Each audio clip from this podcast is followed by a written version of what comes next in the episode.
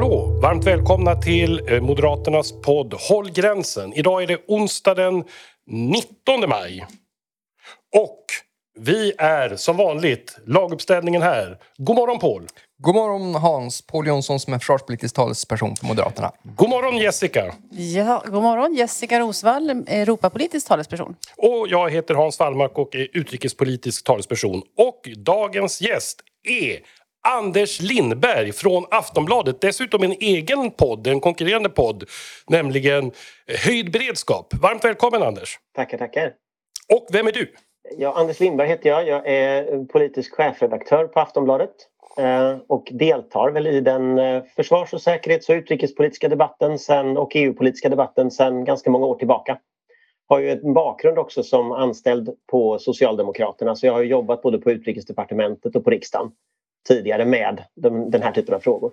Ja, du är verkligen en av de kända eh, medierösterna i Sverige och eh, slår åt lite olika håll. Ibland till och med mot Moderaterna. Mm, inte för att det alltid är rättvist, men, men du gör det. Kan hända. Ja, eh, vi, vi kör igång direkt med en av de senaste eh, aktu- aktuella frågorna. Eh, Israel-Palestina-konflikten. Jag tänkte säga, alltså aktuell därför den har trappats upp ordentligt med betydande val de senaste veckan. Men den är ju liksom en konflikt som har funnits eh, in, ja, förmodligen hur länge som helst. Men i vart fall en konflikt med många bottnar och, och komplicerad. Och, eh, som sagt, en konflikt också som alla känner till, mer eller mindre. Eh, jag känner väl till den lite mer nu sen jag har jobbat med utrikespolitiska frågor sedan något, ett och ett halvt år tillbaka. Och jag tänkte, Eh, som en liten påfart till dig Anders, eh, för vi ska diskutera den här frågan. Igår hade vi ett extra utrikesutskott på morgonen och sen hade vi ett extra E U-nämnd lite senare. Och sen hade då, och, eh, med anledning av ett som så kallat F A C-möte som utrikesministrarna i Europa hade på eftermiddagen om eh, konflikten i Mellanöstern. Eh, och då hade vi ju utrikesministern såklart på, på, på E U-nämnden där vi fick, som vi brukar gå till, en svensk ståndpunkt som vi hade en diskussion om. Och det fanns ganska många partier som som tyckte att den var lite eh, felbalanserad. Man liksom talade väldigt mycket om Israel i, i den här ståndpunkten. Och inte kanske att handlade just om den här konflikten som vi har sett de senaste dagarna. Och så var vi ett antal partier då, bland annat Moderaterna, som, som, som ville förtydliga. Det ska säga i och för sig att regeringen också var tydlig med att, att det här är en, en attack från Gaza, Hamas, och man fördömde det. Och man, vi pratade, både Hans Wallmark och jag, om, om de här över tre tusen missilerna som har sänds över och varifrån de kommer. Och vi ville ändå att regeringen på något vis skulle betona eller förtydliga kopplingen till Iran. Och där hade vi en liten diskussion där jag tycker Ann Linde svarade upp väl mot, mot våra inspel och synpunkter. Så att, men som sagt, jag skulle fråga dig Anders, för jag har ju också noterat den senaste dagarna eh, debatt som du har haft med bland annat den israeliska ambassadören här i Sverige. Eh, men alltså, så vi, hur kan man, den lilla enkla frågan, hur får man stopp på våldet här och nu? Och tror du att det finns en långsiktig lösning? Två enkla små frågor bara. Ja, de är väldigt enkla. Nej, men, men det, jag tror ju att det är så att den svenska linjen uppfattar jag som ganska balanserad när man tittar på, på just hur man förhåller sig till konflikten. Och då finns det ju två perspektiv tycker jag, kort och lång sikt. På kort sikt så handlar det ju om att få stopp på våldet, att få ett eldupphör. Och det gäller ju från båda sidor. Hamas måste ju sluta skjuta raketer och Islamiska jihad också måste sluta skjuta raketer på Israels civilbefolkning.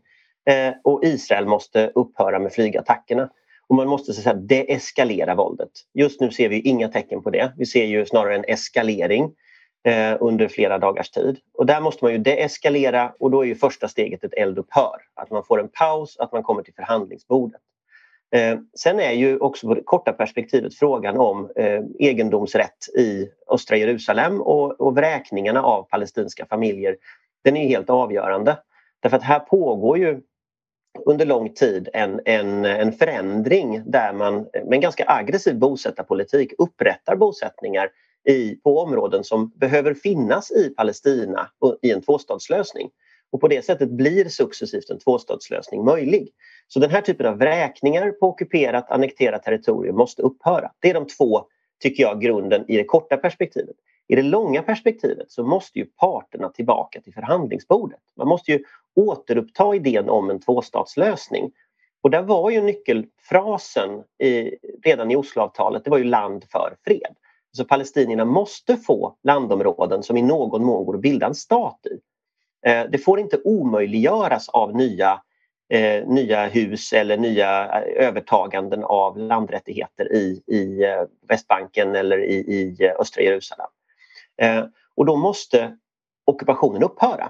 Eh, om inte ockupationen upphör så kommer detta att fortsätta. Jag var själv i Gaza direkt efter kriget tjugo fjorton, det förra kriget.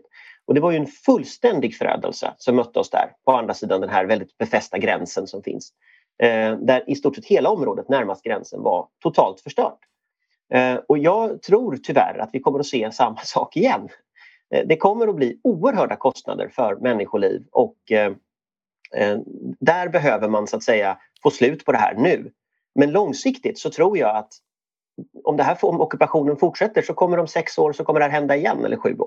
Men på lite kort sikt ändå så kan man väl inte komma ifrån att det som ändå har hänt är ju att det har kommit ungefär drygt tre tusen raketer från Gazas sida in mot Israel. Sen har ju Israel ett ganska förnämligt försvar, de har den här Iron Dome, så mycket av det här har ju liksom skjutits ner. Men, men miljoner människor har ju också på den israeliska sidan tvingats ner i skyddsrum.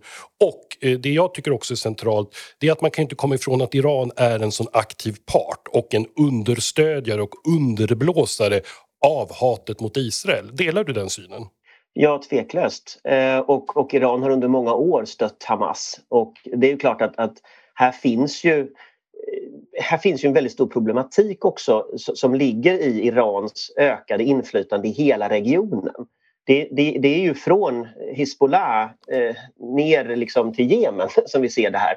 Och det är klart att det blir en, en, en oerhörd... Eh, alltså det är en, en oerhörd instabilis, instabilitet som skapas av Irans utrikespolitik och, och den här väldigt militanta så att säga, stödjandet av diverse gråzonsgrupper eller ja, närmast stater som det ju faktiskt handlar om här. Eh, båda de agerar ju närmast som stater. Eh, och, och det är klart att, att det måste man också hantera. Men jag tror att i det korta perspektivet, då är det eldupphör som är lösningen. Anders, om vi flyttar över till den svenska försvarspolitiken så jag har möjligheten att följa dig och jag måste säga att inrikespolitiskt är inte allt jag håller med dig om, men oftast så...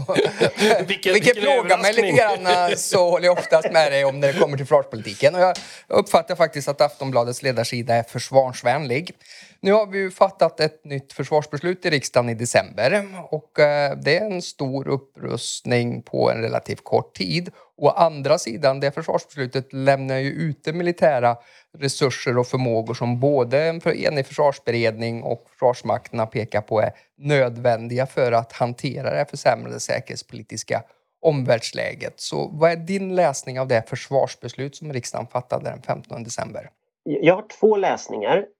Dels tror jag att utvecklingen i omvärlden på ett plan redan har hunnit förbi den punkten när försvarsbeslutet gjordes, eller så att säga analysen i värnkraft och den grund som var för försvarsbeslutet på två områden. Och det tror jag faktiskt ritar om kartan. Det ena det är Belarus och instabiliteten i Belarus och en eventuell instabilitet i Ryssland. För vad vi ser i Ryssland det är tror jag det farligaste läget som vi kommer att komma till, nämligen ett tronskifte.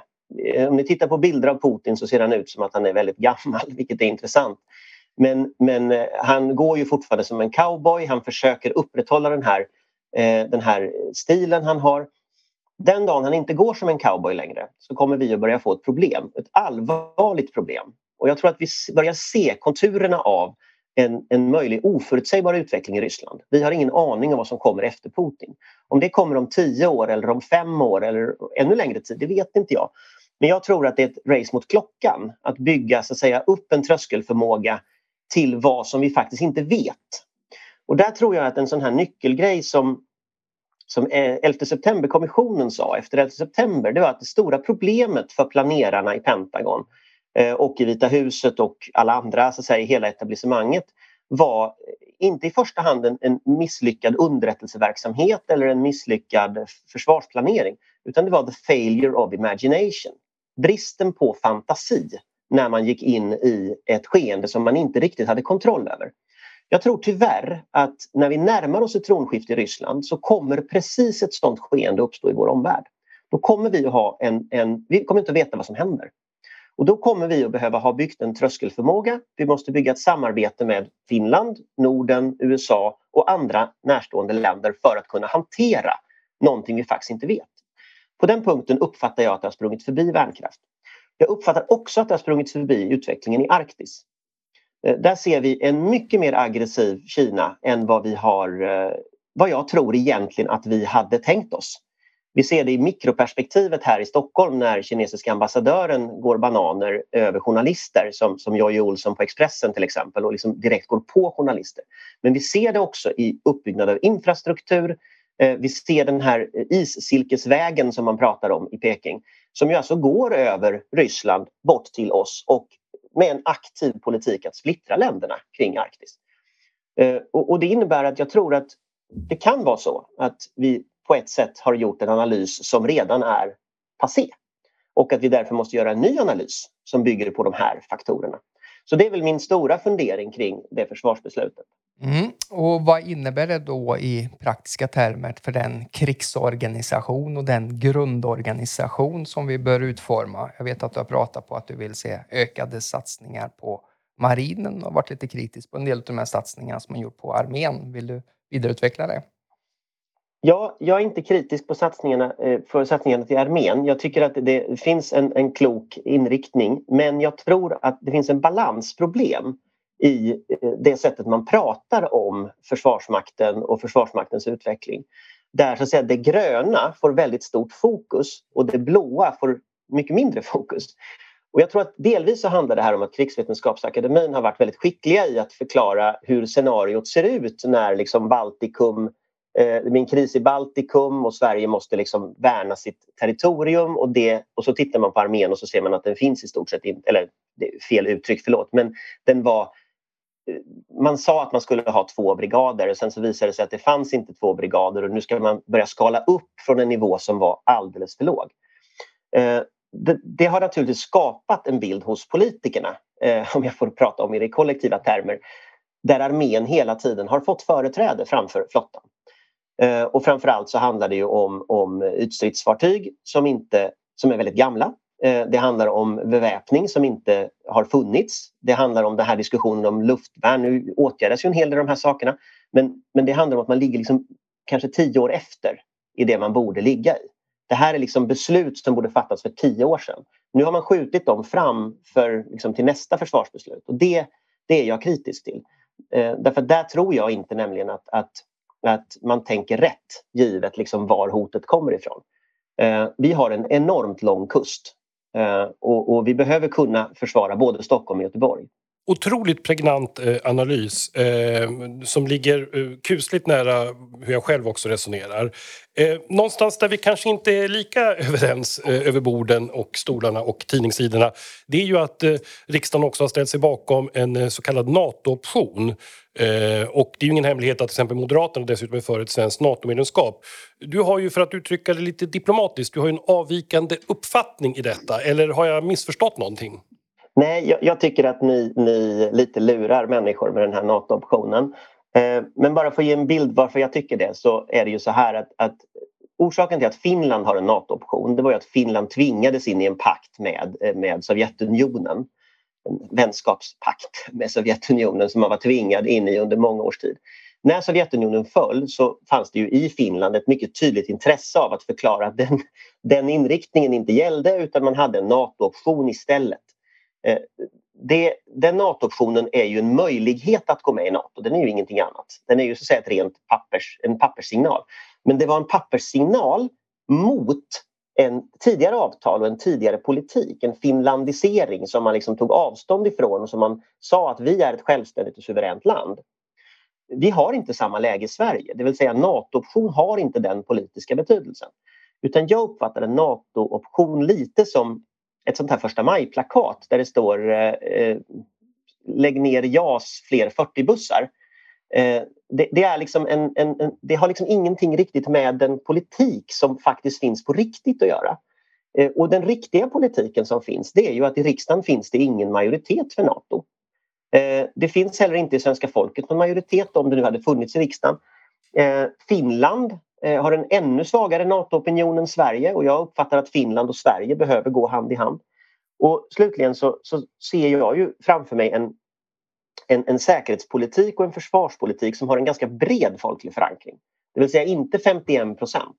Så ska man kasta om politiken så uppfattar jag att det måste ske ganska brett över blockgränsen. Och med över blockgränsen i det här fallet menar jag socialdemokrater och moderater behöver hitta en gemensam, en gemensam linje. Jag uppfattar att Peter Hultqvists linje, att ändå samarbeta, öva, eh, bygga upp gemensamma eh, strukturer ändå för att kunna hantera, som till exempel värdlandsavtalet.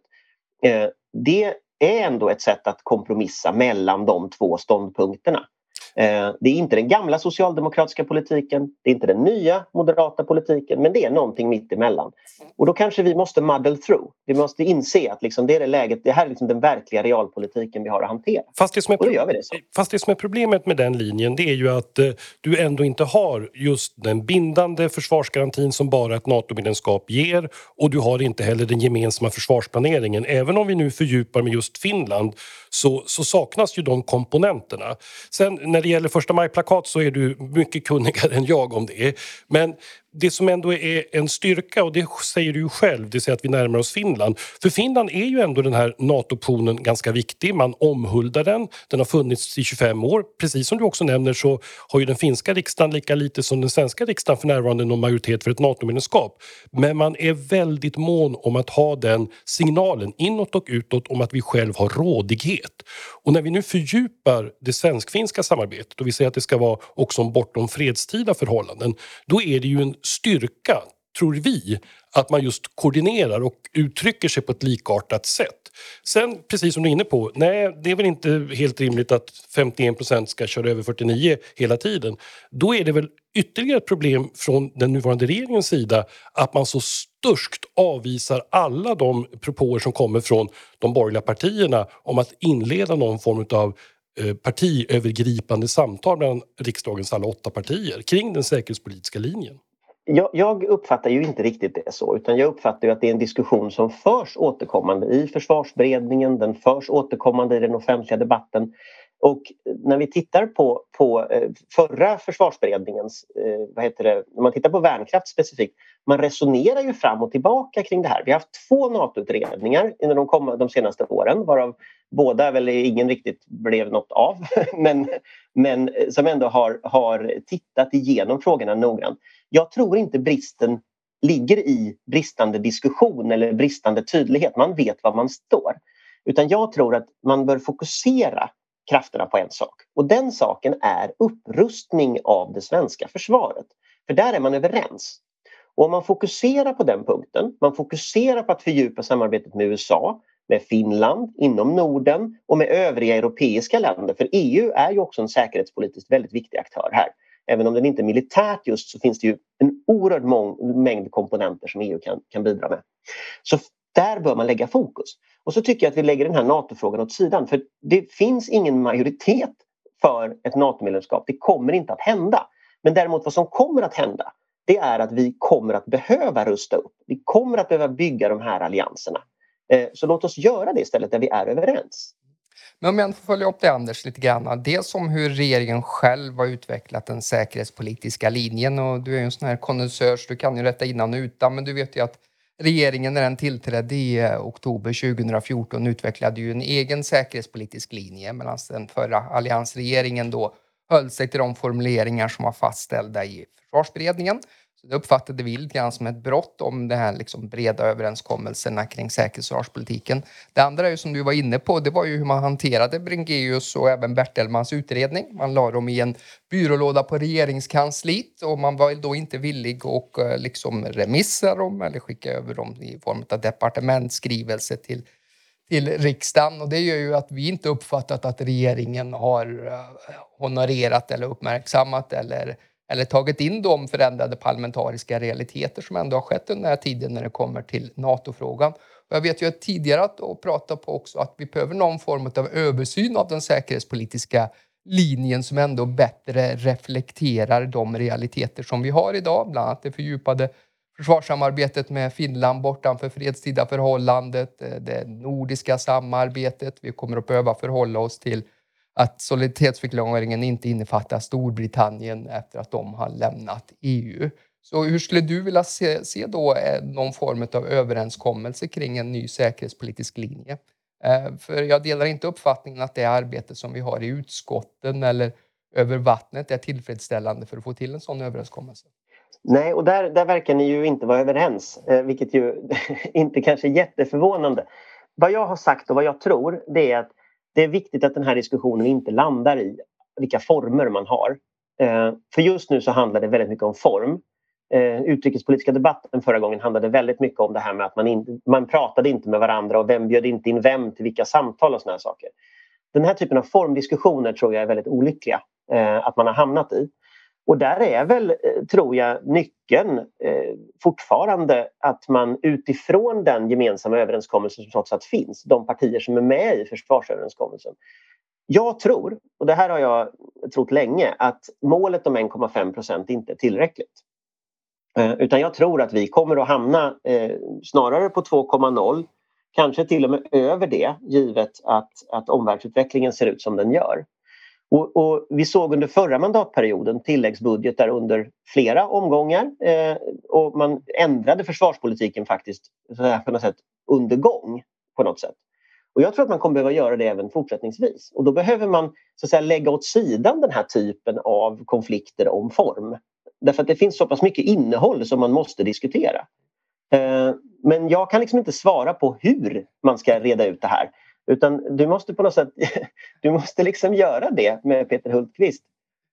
Men Anders, det, om jag får jag liksom, pressa det lite grann här då. Vi, jag kan liksom inte svara på den formella, formella gången riktigt där. Nej, men, men problemet nu är att vi måste ju prata form, för vi har ingen form. Det finns inget fora. Regeringen nej, har det, inte bjudit in till detta. Och det är ändå regeringen som äger ansvaret att göra det. Och då borde väl man falla på regeringen och också bjuda in till de här breda samtalen. Får jag bara dela till en sak? Idag så har ju Sveriges Radio den här nyheten om att en generaldirektör ringde till en statssekreterare i utbildningsdepartementet och sedan så maskade man väsentlig information till Moderaterna på en fråga. Det här är ju den känsla vi har som opposition. Det vill säga att vi får ju riva och slita ut information. Vi får sparka folk där bak, inklusive nyss nämnda statsråd. Och det där är ju ett problem därför att det skapar ju en känsla utav bristande tillit. Jag kan förstå det. Eh, men då ska ni väl tänka på hur vi i medierna har det. Eh, eh, det är ännu värre. Ja. Nej, men det är surt att vara opposition ibland, tror jag. Eh, man bestämmer inte formerna och formerna styr en hel del av innehållet. Men, men jag kan liksom inte riktigt svara för hur ni ska reda ut det när det gäller den, den relationen. Därför att den bygger på en ömsesidig tillit. Och när jag har jobbat med de här frågorna, vilket är nu ganska länge sedan, då upplevde jag under den tiden i alla fall att det fanns en ömsesidig tillit.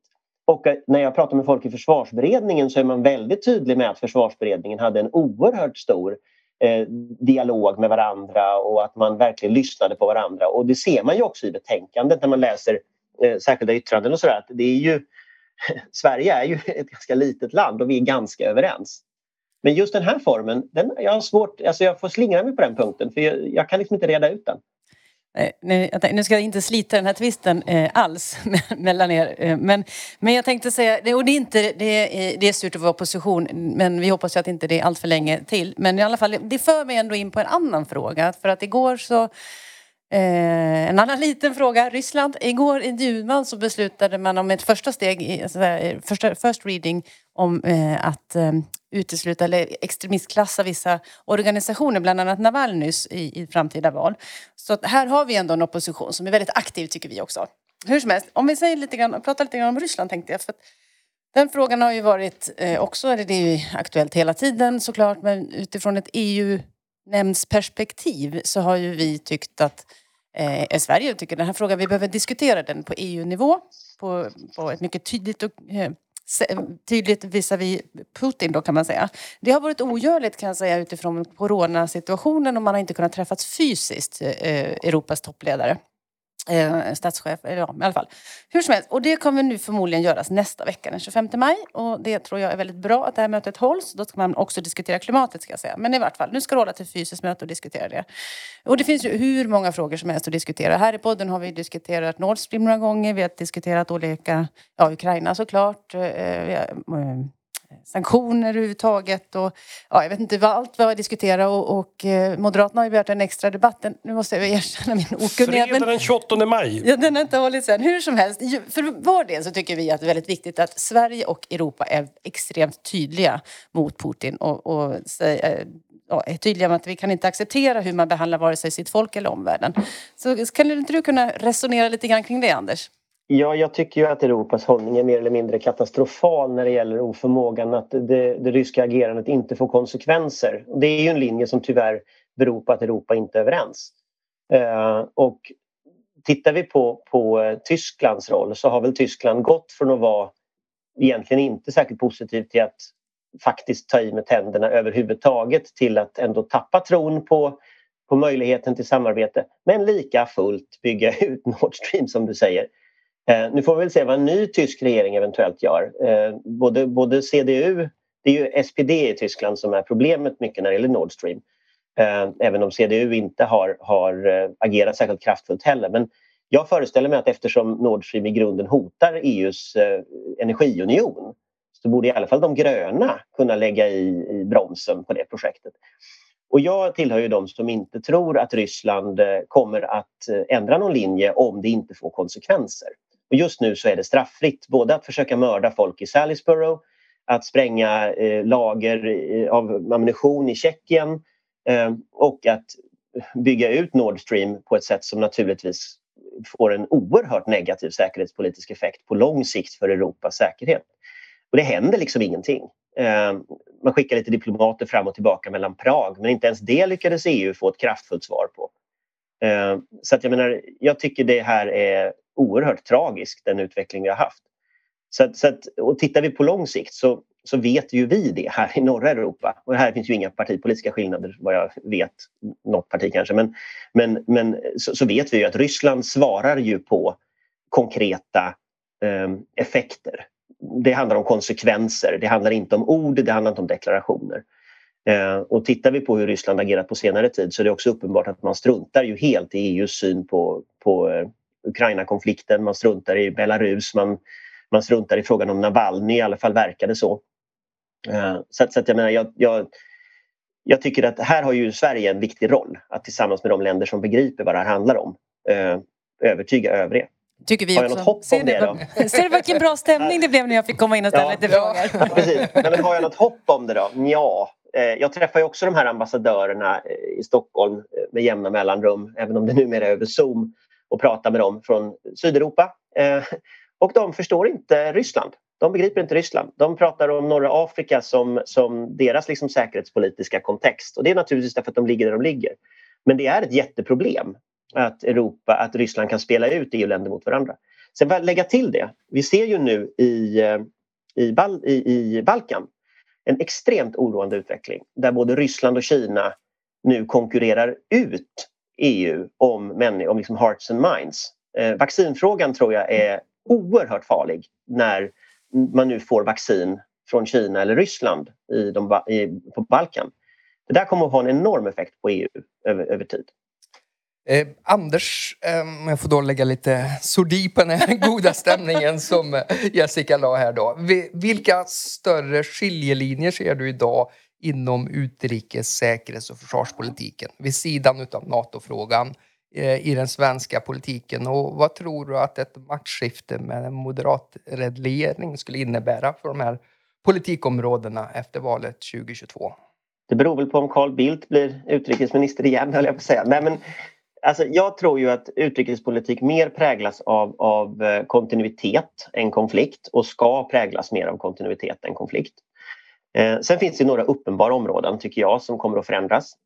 Om vi börjar med liksom själva utrikesdelen så, så är det klart att den feministiska utrikespolitiken och liksom det tryck på, på lite av en idealistisk utrikespolitik som ändå har funnits från, under Löfvens tid.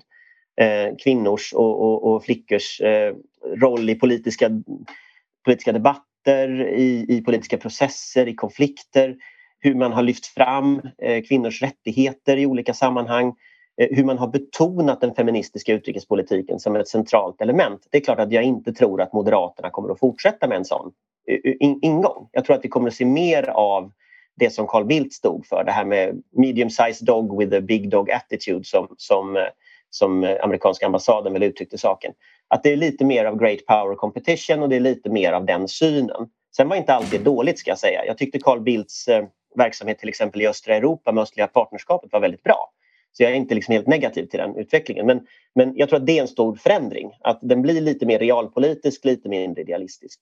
Sen finns det några saker. Sen är ju U D en organism som inte förändras så fort. Men, men sen tror jag några sakområden. Jag tror biståndspolitiken är ett centralt instrument som kommer att ändras under en ny regering.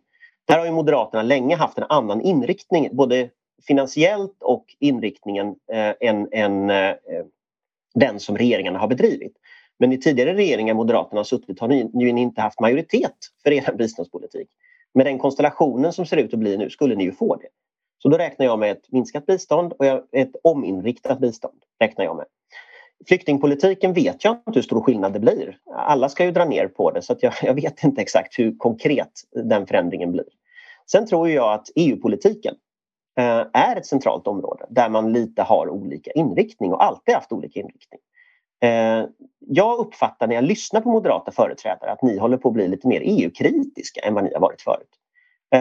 Och, och det där är någonting som jag inte vet vart det tar vägen. Men jag uppfattar att det är en sån, en sån inriktning. Uh, inte att ni ska vara något svexigt eller något. Men ni, ni låter lite mer E U-kritiska. Så jag förväntar mig nog en förändring. Och skulle ni samarbeta med partier som S D så kommer ju även deras utrikespolitiska syn att komma med i allt högre utsträckning. Och då blir den väl lite mer E U-kritisk. Sen slutligen så tror jag att, att tittar vi på eh, världen över, överlag så är en av mina kritikpunkter mot Moderaterna historiskt det är att Moderaternas värld eh, bygger på en världskarta där Sydamerika inte finns, Afrika inte finns eh, och, och eh, Asien består egentligen av liksom säkerhetspolitiska problem och handel.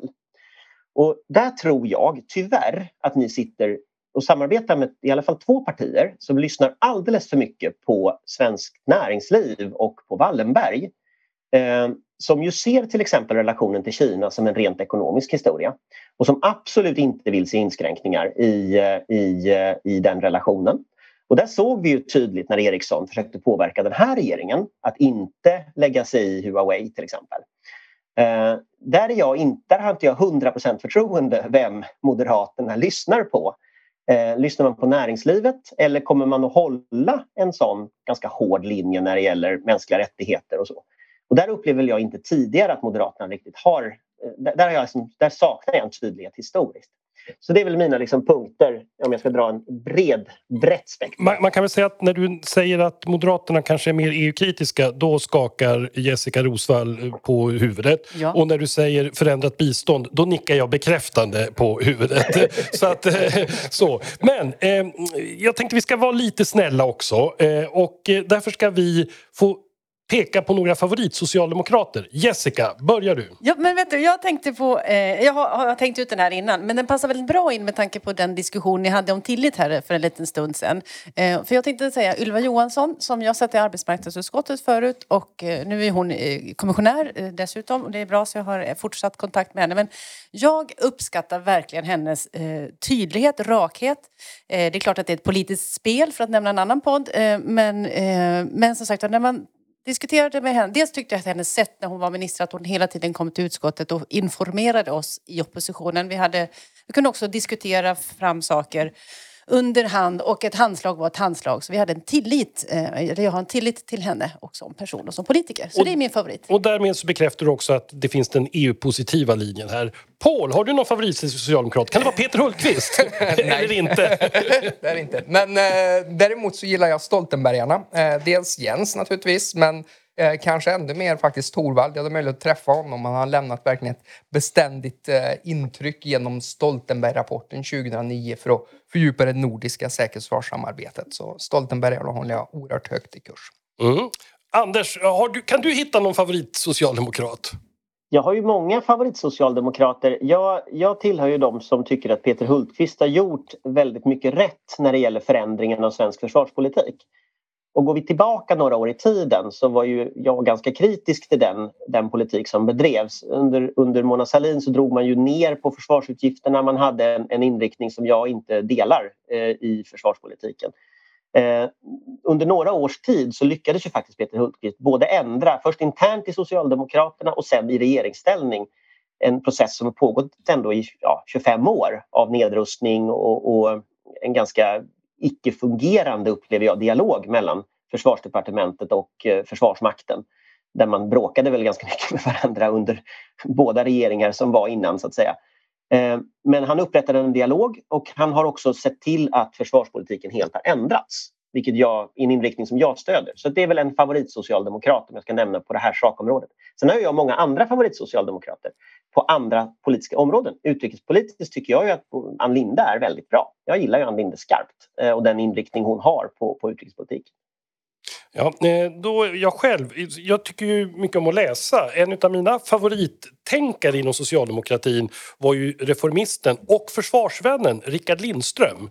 Jag tycker att Socialdemokraterna är dåliga på att tillvarata sitt, sitt historiska arv. Och jag tror att just Rickard Lindström är en, en sån person som det finns skäl för reformistiska socialdemokrater att eh, återvända till. Eh, sen eh, så här i, i närtid får man nog ändå säga att eh, Kenneth G. Forslund, som är ordförande i utrikesutskottet och jag är ju vice ordförande i utrikesutskottet, vi kommer ju på det personliga planet synnerligen väl överens. Vi är lite grann piff och puff i, i liksom parlamentskorridorerna. Eh, och det där tror jag är bra, och det finns alla anledningar att ibland framhäva det. Att, att man kan ha stora åsiktsskillnader. Vi tycker helt olika om till exempel NATO, NATO-option och, och lite sånt där. Men att man ändå har en, en förtrolighet när det verkligen gäller. Och det var du också inne på, det här med att hitta form för att också kunna komma fram i sak. Eh, så att ibland så ska man hylla det här parlamentariska hantverket som vi ändå ägnar oss åt i ett, i ett riksdagshus. Och då vill jag ändå liksom framhäva att det funkar ganska bra i ett utskottspresidium som, som vi har i utrikesutskottet. Det vill jag bara tillägga också, att även jag har ju Niklas Karlsson som viceordförande, och vi har också ett utmärkt samarbete som är mycket professionellt och korrekt. Och det där är väldigt viktigt. Eh, Att man har ett visst förtroende i ett presidium och inte försöker använda liksom parlamentariska tjuvnyp för att vinna majoriteter, utan att det är storsint och att det funkar bra i det dagliga parlamentariska samarbetet.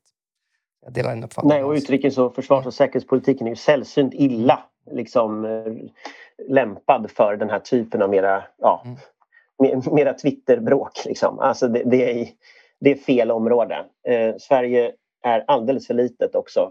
Och det, det är någonting som vi... vi jag, jag tänker ibland också att den här, det faktum att vi har rustat ner så mycket och att vi har en så pass låg grundnivå på mycket, så tänker jag ibland att det kanske var tur för oss att det blev en coronapandemi som testade våran, vårt totalförsvar, och inte en stor konflikt i Baltikum eller en blockad eller någonting annat sånt här som kunde ha inträffat. För om vi tycker att det är dåligt totalförsvar när det gäller de här områdena som nu har uppmärksammat, det är ungefär lika dåligt på alla andra områden. Och den insikten tror jag är viktig för politiken, att, att jag upplever ett skifte hos människor. Det här är ingenting som människor accepterar längre. Och jag såg att nu har man tillsatt en utredning om befolkningsskydd till exempel. Befolkningsskyddet är ju helt under isen, det vet vi ju. Och det här är ju saker vi har vetat ganska lång tid. Så där är ju liksom uppgiften, tycker jag, för politiken nu att liksom svara mot den nya opinion som har uppstått här och liksom leverera en, en fungerande upprustning av hela totalförsvaret. Eh, och det tycker jag ska bli intressant att se hur ni, hur ni löser. Men det är väl min boll till er, att det är, den liksom, det är den uppgiften nu som ni behöver hitta samarbeten över blockgränsen för att lösa. Och då kan man väl bara avrunda just också med den reflektionen att det här är ju uppmaningar till liksom ett anständigt, respektfullt samtal, och det får man väl säga att de här fyrtio minuterna också mellan, mellan oss och, och dig har varit. Men det präglar ju inte alltid den svenska debatten rent generellt. Det är ju ganska mycket hårda ord, och vi har ju pratat om Peter Hultqvist här, och han har ju då betecknat delar av oss som stormtrupper och en del annat. Kan du bara kort själv ge din egen analys av debattklimatet i Sverige just nu? Jag tror att debattklimatet är för polariserat längs en Galt-Hans-skala. Det är inte så polariserat i en höger-vänster-skala. De här traditionella frågorna som vi pratar om nu, det är ju ofta konfliktytor mellan höger och vänster. Men, men jag uppfattar väl att, att längs det här mera kulturkrig och kulturkonfliktskalan så är det för polariserat. Och där tror jag ju att, att alla som deltar i den debatten bör bidra till att minska de konflikterna. Eh, sen är det svårt, därför att jag tror att på ett sätt båda sidor tjänar på en hög konfliktnivå. Eh, tyvärr är det ju så att även en motståndare, en antagonist mot Sverige, skulle tjäna på detta. Eh, och det ser vi ju också i, i, i corona när, när liksom rysk informationskrigföring och så har gått in och försökt röra runt i Europa. Eh, vi ser ju det här stackars AstraZeneca-vaccinet har råkat ut för det mesta, mesta konstiga saker. Från att det skulle göra människor till schimpanser och till, ja, så vidare då. Eh, så det är klart att ett, ett polariserat samtalsklimat blir sårbart. Eh, och just polarisering kring frågor om invandring, kring frågor om corona, kring frågor om islam, den typen av frågor visar sig över hela Europa nu splittra samhällen. Och där tror jag att alla har ett ansvar, men jag tror som sagt att på ett sätt så tjänar båda sidor på att konfliktnivån är hög, och det gör det komplicerat. Det är lite som i U S A inför förra valet. Båda sidor tjänade på ett tonläge som var dåligt för helheten. Och, och hur man ska lösa den paradoxen, det vet det tusan. Men jag tror att framförallt är det väl viktigt att man inte är då aningslös, utan också inser eh, att det finns fientliga krafter som också är villiga att utnyttja eller till och med också villiga att underblåsa starka konflikter och gärna också liksom en personangrepp. Ingenting är ju så kostnadseffektivt som om vi sliter halsen av varandra istället för att fienden behöver komma hit och slita halsen av oss. Så att jag tror att den medvetenheten och den självreflektionen kring sina egna inlägg tror jag att vi alla som offentliga aktörer bör bära med oss.